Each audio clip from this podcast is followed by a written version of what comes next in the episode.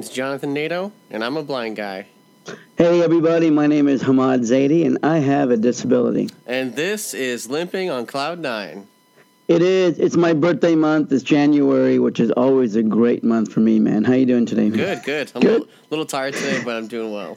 Yeah, me too. So today, since we are in January, I like celebrating the entire month because it is my birthday month, right? But also, I consider the whole month to be the New Year month as well.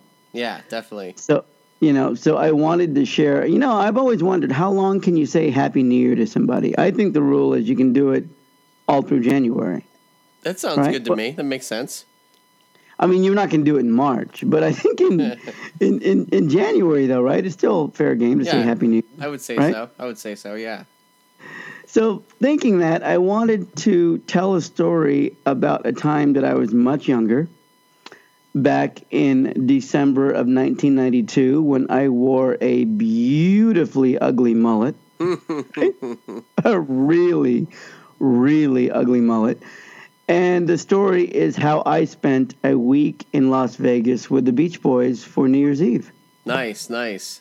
Have I told you this one before? No, actually you haven't. Yeah, so let me start with Kelly Nix, one of my oldest, dearest friends and one of my, groomsmen at my wedding and one of my former college roommates. He grew up with Adam Jardine. Now, if that name sounds familiar, Adam's father is Al Jardine, who is one of the original members of the Beach Boys, right? He is, I believe, the guitarist. He's the one that sings Help Me, Rhonda. Just a great guy. I've had the opportunity to meet him a handful of times. He's always been nice, good guy, right? Yeah. So in December of 1992, Kelly calls me and he goes, "Hey, man, what are you doing for New Year's?" And I said, "I don't know, right? What are you doing?" And he goes, "Well, we're thinking about going with Adam to Las Vegas, to see the Beach Boys for a week. They're playing at the Las Vegas Hilton all week long." Oh, man. So didn't have to convince me twice, right? Yeah, I'm like, yeah, exactly. Done. And the crazy thing is my experience is much different than a lot of other people's experience, and not about the disability. That's not different. But my experience is different because, as you know, I don't drink. Yeah. Right? And I don't do drugs. I mean, ever. Yeah. Never. So for me, spending a week in Las Vegas with one of the greatest bands of rock and roll history, a lot of people think, man, he must have been stoned and drunk the whole time. Actually, all I did is make sure I got Dr. Pepper. Right? I was going to say, everyone else didn't remember the week, and you're the only one that did. Hey, why do you think you and I are able to do this podcast, man? Because my memory is excellent. I've never been drunk, so I remember everything. Yeah. Right? So here's how it started. We weren't going to fly because, I mean, who flies from Los Angeles to Vegas? It's a road trip. It's an awesome road trip, right? And it's only realistically about a 4-hour, 45-minute to 5-hour drive. Oh, okay. It's not bad. Yeah. And ripping through the California desert, and if you're obeying laws, it's 70 miles an hour in California, and then I think it gets up to 75. Maybe it stays at 70, but usually we always go 75, right? Aren't there some, kind of out in, those desertous areas, aren't there, some signs that, just say, drive safe?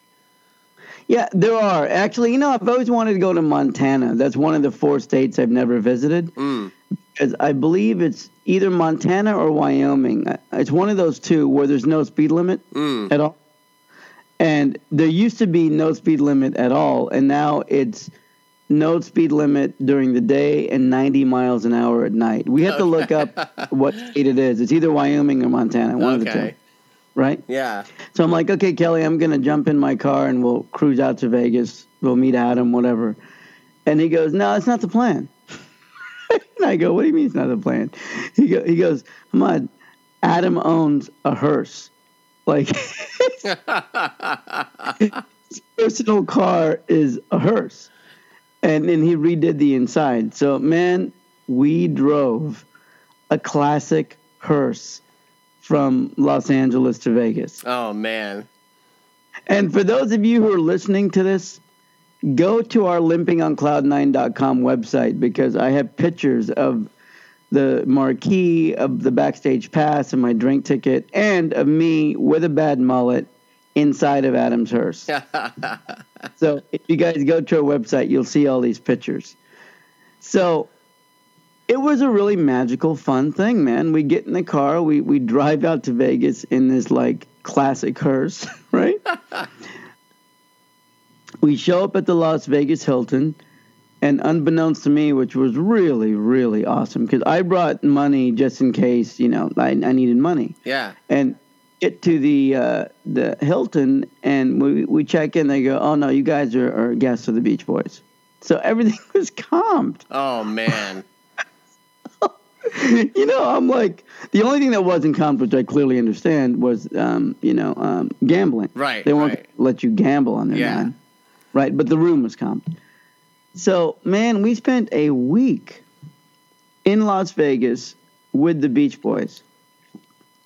And it was interesting for me because other members, not everybody, but other members of our group really enjoyed, you know, the liquid medication. Yeah, yeah. A lot, right? Especially if you're not paying for it. Right, of course. and me, I'm like, okay, how many Dr. Peppers can I drink in one night, right? Right. So it was really interesting because some nights we were nursing a couple of the guys that were with us because they were just blasted out of their minds. And it was just a really odd experience. Well, I was going to ask first, now, did the Beach, were they playing like a show every night for that week? Yeah. I think I went December 26th or 27th. Yeah.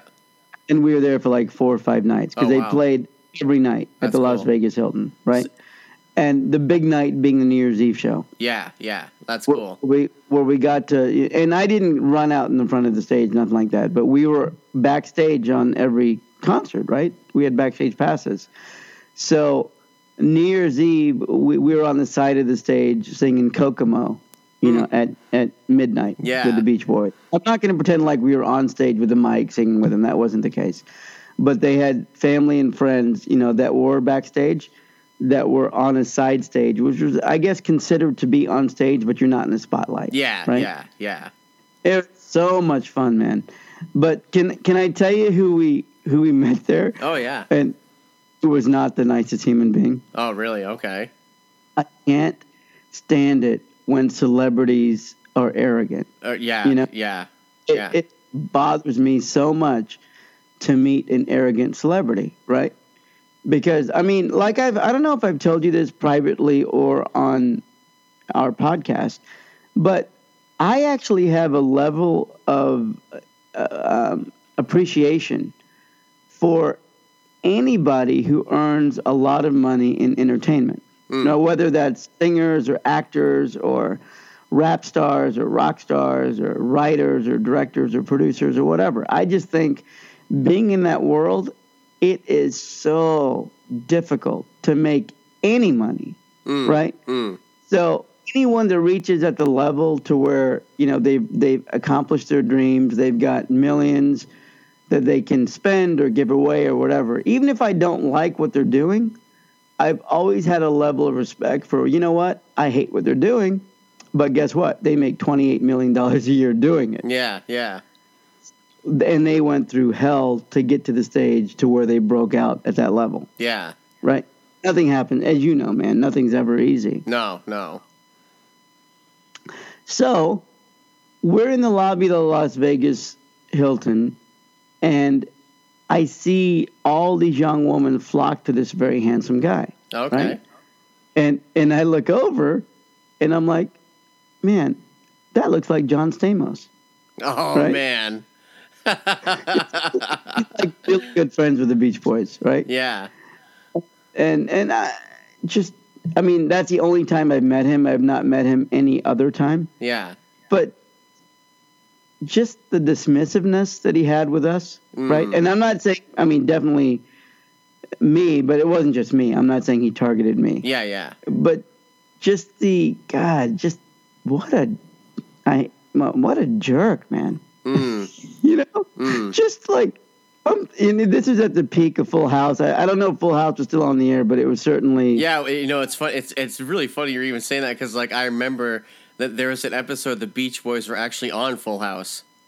Right. Yeah. Right. Yeah. So, because they're friends. Yeah. They're actually friends. Right? Okay. Okay. So I'm not trying to say anything negative about John Stamos. Again, if I ever meet him again, I'd be polite, of course, like I always am. But I'm just saying during that week, like. He liked a lot that he was John Stamos. Yeah. Oh, so he was kind of in your sort of vicinity for that week then, like. Yeah, like every day. Yeah. Yeah. Okay. Backstage every day. We were backstage every day. Okay. Right? Okay. Okay. And the only time that he came up to us is when he came up to us in the lobby, and he's like, he knew Adam, of course, because Adam's Al's son. Right. But for me and Kelly and Chris and Frank, the other guys, he's like, what are you guys doing here? What are you guys even doing here? He had that whole attitude, right? Like, who are you? Like, you know, right. Yeah. When the who are you moment with me, yeah. He's like, he actually said this. He goes, well, obviously you know who I am, right? And you know, something I wouldn't give him the pleasure. I'm like, I'm sorry, I don't. And he kind of like, he went, right. Like, you don't know who I am. Man. And I'm like, I don't, man. I don't. Of course I knew who he was, right? But of course I knew that he was John Stamos, like, you know, women clambered over the guy at the time. I guess they still do. He's still they probably a still very, do. Very handsome man. Yeah. Right? And it was just an interesting time that whole week because you had – you know, Adam's family and the Beach Boys themselves being intensely polite, like the most polite people. Yeah, right? I was going to ask, like, so how are they compared to Stamos? I mean, you know, they're... I mean, in 1992, they had already been stars for 30 years. Right. You know, they hit in the early to mid-'60s. Yeah. Right? So it wasn't new to them. Yeah. Right? When this story happened, they had already been on top of the world for 3 decades. Mm. And usually when you talk to anybody that's been on top for that long, they have humility. They're a lot nicer to deal with. Yeah. Right? Yeah.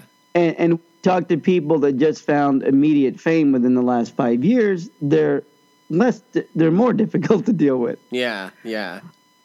Not always the case. And again, I don't want to just throw John Stamos under the bus, although I doubt he'll ever hear this. But like, he wasn't outright mean. It just the attitude was just like, I am somebody and you are not. Yeah, yeah. But I will say, can I say one more little, and I may cut this out, but can I just add one little Stamos jab? Oh, yeah. For those of you who question it, when he's on stage with the Beach Boys, his guitar is not plugged into an amp. Oh. There's a little insider information for you. It's plugged in, but it's not amplified. Does that make sense? Yeah, yeah.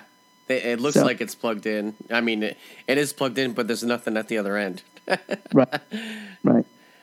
So, you know. Go. And again, I don't know if that was a malfunction or if that's just what they want. That's probably that's probably how it is. So did he make an appearance on stage with them every night? Yeah, well, I'm not sure about every night. I can't remember honestly if it was every night, but I do know that he definitely made an appearance on stage with them a couple of times, including that fuels the old ego, you know. Yeah, and you know what? I kind of feel bad. I'm trying not to make him seem like a complete jerk, although, you know, it felt like he was when I was in my 20s. Yeah. Right? Yeah. I was 24 at the time. And, you know, he just reminded us that he was on top of the world and we weren't. Yeah, well, like and like you said, that he was at the height of his, career. Yeah. And you know what? If I were in my 20s, and I don't know if he was in his 20s then, I don't know what his age was, but if I were in my late 20s making a crap load of money, being on one of the most successful shows on television, maybe I would have been the same way. Yeah, yeah. You know, you don't know. Yeah. You don't know. Yeah, it's hard to say. It's hard to say, but I'm not. You know? Anyway, that is our New Year's story for the week, and I'm glad to share it. And when I play my guitar is plugged into an amp. So that's why you only have 14 listeners. No, I'm teasing. I'm teasing. All right, buddy. You know, we're gonna. That's twice as many as I thought, so that's good. Hey, we're only laughing at ourselves, right? Because the first month that we did this, January of 2017, last year, we had 17 unique visitors. Yeah, 17. Right? And I think 16 were our family members. Yeah, exactly. So anyway, people, that's where we are. Happy, happy, happy New Year. And that is our story for today. Jonathan, you want to wrap it up? Yep. Don't forget to check out limpingoncloud9.com or on iTunes, Stitcherito, Google Play, all the other fun podcasting apps on various mobile platforms.